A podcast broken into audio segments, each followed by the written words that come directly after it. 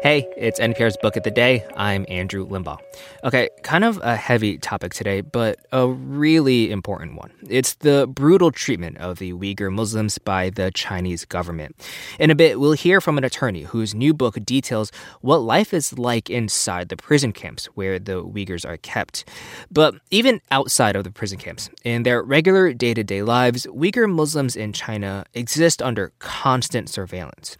Investigative reporter Geoffrey Cain put out a book last year titled The Perfect Police State that explains the advanced AI system watching over the Uyghurs that supposedly predicts whether someone will commit a crime. And he tells here Scott Tong that this technology, made with the help of American companies, is now being exported across the world. This message comes from NPR sponsor LiveRight, publishers of Left for Dead Shipwreck, Treachery, and Survival at the Edge of the World by Eric Jay Dolin. The true story of five castaways abandoned on the Falkland Islands during the War of 1812. Available wherever books are sold. This message comes from NPR sponsor REI Co op. REI has gear, clothing, classes, and advice for camping and glamping, biking and hiking, axing and snacksing. Visit your local REI co op or rei.com for the million and one ways to opt outside. Ever see the film Minority Report? It's about a futuristic special police force that works on what's called preventive policing, using psychics and technology to predict who will commit murder and stop it before it happens. Here's a scene from the movie. In the six years we've been conducting our little experiment, there hasn't been a single murder. And now pre crime can work for you. We want to make absolutely certain that every American can bank on the utter infallibility of this system. Opponents worry this system could arrest innocent people. Well, China has developed a real life version of preventive policing. Investigative reporter Geoffrey Cain's new book, The Perfect Police State, tells the story of China's vast surveillance machine used against ethnic minority Muslims in Western China. Jeffrey Kane, welcome. Thanks for having me, Scott. Now, you start this book with the phrase that the targets of this surveillance call the situation. What is the situation if you went through your day in Western China? Yes, so the situation is how uh, people from the Uyghur ethnic group describe their life without having to reveal too much in front of the authorities. So, um, if you're living under the situation, um, what that means is that your entire life is surveilled uh, 24 7 by the state, nonstop by cameras, by artificial intelligence, um, by a predictive policing system that predicts whether or not you'll commit a crime in the future. Let's say if you're a woman and your husband has been taken away to a concentration camp, mm. you might actually wake up next to a man, a government minder who is sent there to watch over your family and to ensure that you follow the party ideology.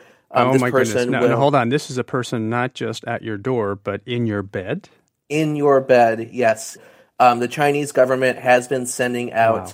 government-appointed minders whose job is to actually go into your house, uh, live with you for days at a time, and they'll quiz you on party ideology. Are you following the correct line of thinking? Do you are you a patriot? Are you uh, a good nationalist? Now you mentioned Kashgar, one of the big cities in the western Chinese region of Xinjiang, where a lot of the Uyghur Muslims are. They are the targets of this situation, this machine. How did they become the targets? Um, so this actually goes back to the war on terror. There were a series of uh, terrorist attacks um, back in the early 2010s, about 10 years ago now, and also protests in 2009 that um, signified to the Chinese government that you know there is discontent in this region. There were people who were uh, traveling to Syria, traveling to Afghanistan to, to study jihad and to potentially become terrorists, um, but in, you know instead of picking out those enemies among a vast population in this region uh, the Chinese government decided to respond with a dragnet approach. They even used terms like, we have to uproot all the weeds. We can't just target one weed. We have to uproot this entire region. So it was a dragnet approach that uh, the Chinese government began uh, just as there were new technological developments, advances in artificial intelligence, um, big data, deep neural networks. These are all new tech that would allow um, sophisticated equipment and machinery to essentially observe the population through cameras and through their smartphones and to gather uh, whatever data it could on them. So their clicks, their purchases, their uh, movements. This would all go to a mass database called the IJOP, the Integrated Joint operations platform, which is a, a, a, police platform that would, you know, try to find correlations among data, and then it would nudge police officers when it, it believes that someone is prone to committing an act of terror in the future and they, they need to be visited by the police and interrogated, uh, maybe taken away to a concentration camp. So mm. that is Minority Report right there. And that is what is so scary about this system.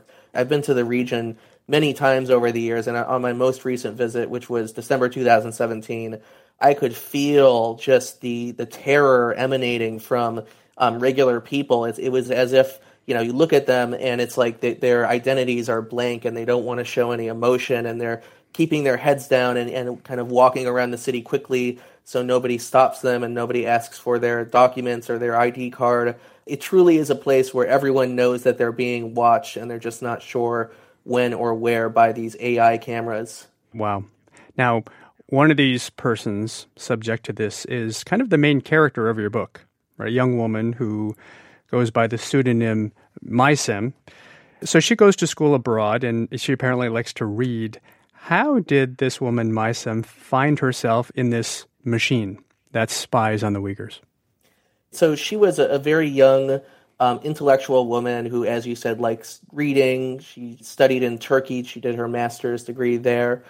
And, you know, one of the things about the Uyghurs in China is that if they travel overseas, or say if they take on, you know, interests that are intellectual, or say they're reading banned literature uh, such as the Quran, they become uh, deeply suspicious in the eyes of the government. And so um, Maysem was in Turkey, um, finishing her master's degree, and she would return home every summer. She was actually from a very well to do an even elite family in China, you know, even though they were from the Uyghur group. But this system, as she went home every summer to see her family, just began turning against her. The government minder knocked on her door one day, said that you have to install a camera in your living room. It's going to be connected to the local public security bureau, and that's the police station essentially.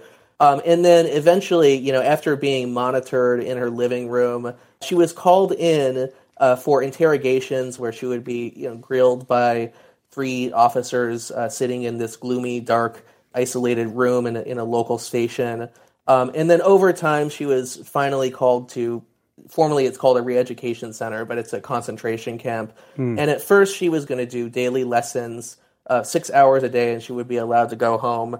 But she was reassigned again to an even higher level security concentration camp called a detention center, and she was forced to undergo just bizarre, uh, nonsensical rituals that were designed to psychologically uh, torture her and even physically sometimes torture her, but mostly psychologically. And she realized quickly what this system was designed to do.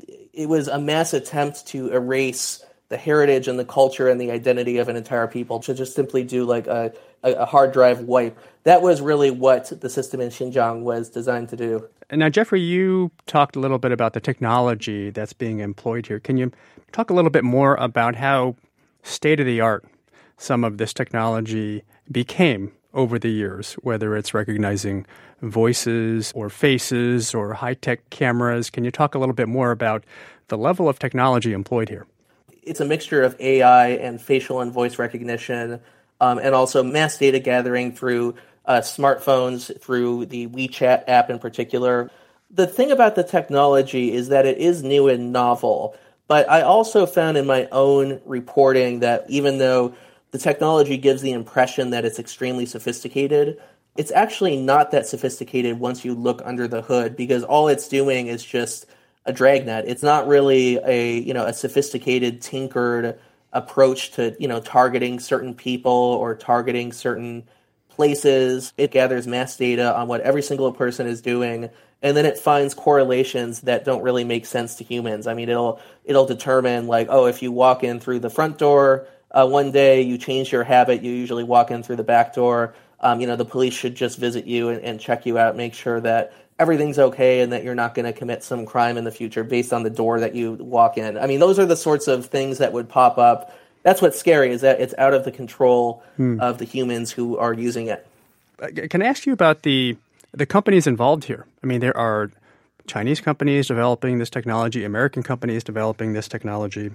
You know, we in this country have had a debate over big companies and whether they're assisting the government in snooping on us.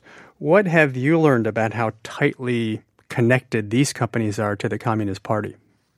There are two groups of companies that have been involved in creating this surveillance state in Xinjiang, and the first are Chinese firms that, under Chinese law, they are essentially required to do what the Communist Party wants if there's some kind of investigation or national security matter. These are Chinese companies, but just to make clear, they are uh, major global multinational firms that are exporting facial recognition, voice recognition. A lot of the similar technologies that have been deployed in Xinjiang are now being sold to governments and police departments in places like sub-Saharan Africa, Uganda, uh, you know, Kenya, also Central Asia, Uzbekistan. So these are, you know, regimes that can be um, authoritarian and that are deploying them to spy on the opposition and, and whatnot. Uh, it truly is a scary development that China is exporting this technology. Mm. But we can't just blame Chinese companies because, you know, American firms too, Silicon Valley firms, uh, they were deeply involved in creating a lot of the Chinese surveillance state. I, you know, American firms inked deals to supply the semiconductor chips for Chinese AI being used against the Uyghur population in Xinjiang. In the course of reporting this book, and you've reported across a lot of Asia in a lot of authoritarian places, how hard was it to do this reporting in the middle of this system that you write about? It was very difficult. You know, whenever I went to Xinjiang, I would bump up against this surveillance state, and they know how to find you and get you out quickly if they don't like what you're doing there. Um, so I was able to report mainly through refugees. I spent three years in Turkey, where most uh, Uyghur refugees have gone and resettled. It was the Uyghurs who very heroically came forward with stories um, fully knowing that you know like they could be at risk or their families could be at risk. They they really wanted to make sure that the world would know about this. Well, Geoffrey Cain, uh, author of the new book, The Perfect Police State. Geoffrey, thanks for your time. Thanks, Scott. This message comes from NPR sponsor Teladoc Health. There are lots of reasons for wanting to be healthy family, work, living a fuller life. Teladoc Health understands. Whether you have diabetes, high blood pressure, or just need to manage your weight, Teladoc Health can help. Visit teladochealth.com slash what's your why for more information. That's T-E-L-A-D-O-C health slash what's your why. Nury Turkel was born inside a re education camp, and he told NPR's Ayesha Rascoe that growing up, he did start to see the Chinese government lighten up on their treatment of Uyghur Muslims. Then 9 11 happened, and everything changed. He wrote about the Chinese prison camps in a new book called No Escape. And just a heads up, there will be mentions of sexual violence. Until the early 20th century, Nury Turkel points out in his new book, the people we know now as Uyghurs often referred to themselves simply as Yerlik, meaning locals, people who had just always been around. Their Central Asia home along the old Silk Road in the area of what is now Mongolia Northwest China and eastern Kazakhstan is full of mountains and deserts, cotton fields, and pastures. It is also host now to sprawling Chinese prison camps and brutal oppression aided by artificial intelligence. Nury Turkel is an attorney serving on the U.S. Commission for International Religious Freedom and a senior fellow at the Hudson Institute. His book is called No Escape, and he joins us now. Welcome to the program. Thank you very much for having me let's let's talk very specifically about what is going on in these camps and the stories that you laid out. I should be clear for our audience that their experience involves torture, sexual abuse. So I do want to give that warning. One woman was in a room so small with like 40 other women having to sleep, only able to go to the bathroom maybe two times a day, not seeing sunlight. Can you talk a bit about that? The stories uh, is simply disturbing. It shocks the conscience.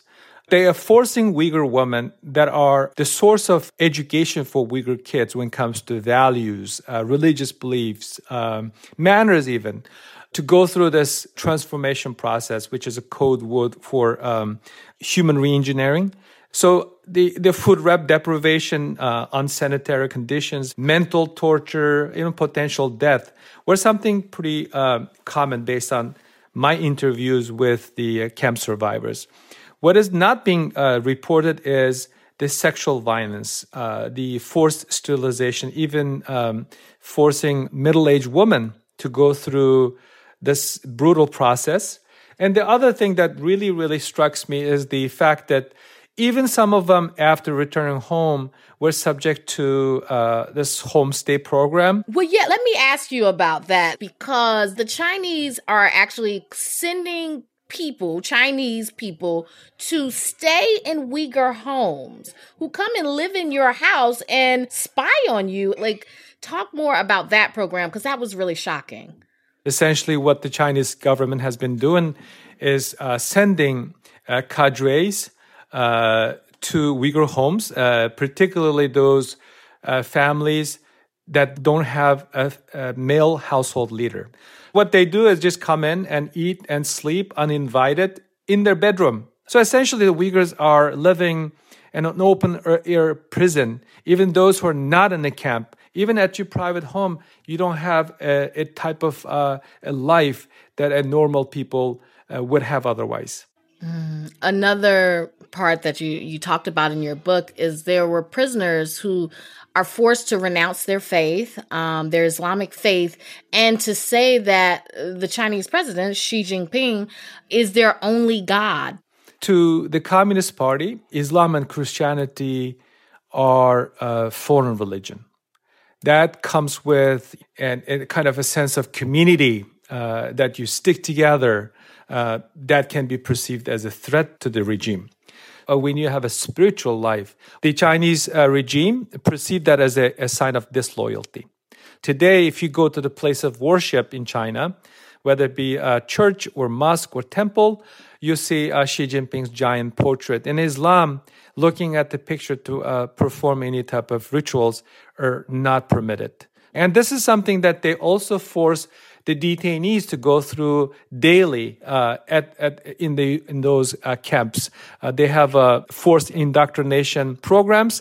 Uh, we've seen images uh, during the holy month of Ramadan. Uyghur women and men dragged to a public square participating in beer drinking competition or contest there there was this point, um, and you grew up during some of that time where there was some freedom for the Uyghurs, but that seemed to change after September 11th. I don't know if it's a it's a fortunate or misfortunate. I would I have lived through all of it.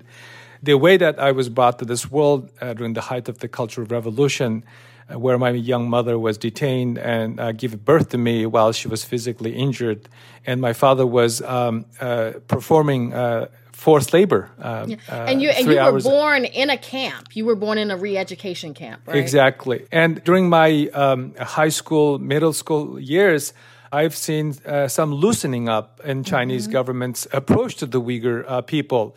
And then um, after 9/11, the Uyghur people had to deal with completely different type of uh, environment where the Chinese authorities claim that, that China is also a victim of global terrorism. And the international community bears some responsibility by listening to that uh, rhetoric, even to this day. I, I did want to ask you about artificial intelligence because I think a lot of Americans would be blown away by they are getting biometrics. So they have Uyghurs, all of them coming in, uh, taking hair samples, even the way that they walk, cataloging it so that they would be able to track them if they see them walking, and the way that they talk, having them read um, passages for 45 minutes so that they will have voice recognition on them. Can you talk a bit about how artificial intelligence and, and these apps are being used as a part of this kind of open air prison? The Chinese government um, have uh, developed, uh, has developed, uh, tested, and implemented some of the most intrusive form of surveillance we have uh, already had uh, serious issues uh, rise of authoritarianism and dictatorship, uh, pushback against democratic values and freedom around the world, led by people like Xi Jinping and uh, Putin. And this particular technological tools that um, Xi Jinping's China has has already been spreading around the world. It's metastasizing. So what we should look at uh, at this point is a new type of uh, governance stemming from China. It may pose various types of threats to the world order. That's Nury Turkel. His new book is called No Escape. Thank you so very much. Thank you very much, Ayesha. That's it for this week on NPR's Book of the Day. Let us know what you think. You can write to us at bookoftheday at npr.org. I'm Andrew Limbong. The podcast is produced by Miranda Mazariegos and edited by Megan Sullivan. Our founding editor is Petra Mayer. The show elements for this week were produced and edited by Gabe O'Connor, Kira Wakeam, Tinbi Ermias, Daniel Hensel, Ravenna Koenig, Lena Mohammed, Justine Kenin, Milton Guevara, Nell Clark, Chad Campbell, Julia Kokorin, Jill Ryan, Jan Stewart, and Ed McNulty. Beth Donovan is our managing editor. Thanks for listening.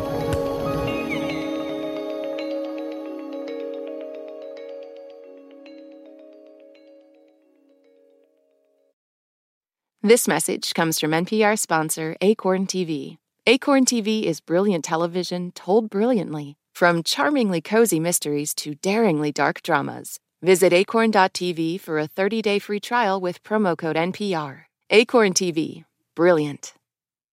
Support for NPR and the following message come from IXL Learning. IXL Learning uses advanced algorithms to give the right help to each kid no matter the age or personality. Get an exclusive 20% off IXL membership when you sign up today at IXL.com/NPR. This is my voice. It can tell you a lot about me, and I'm not changing it for anyone. In NPR's Black Stories, Black Truths, you'll find a collection of NPR episodes centered on Black experiences. Search NPR Black Stories, Black Truths wherever you get your podcasts.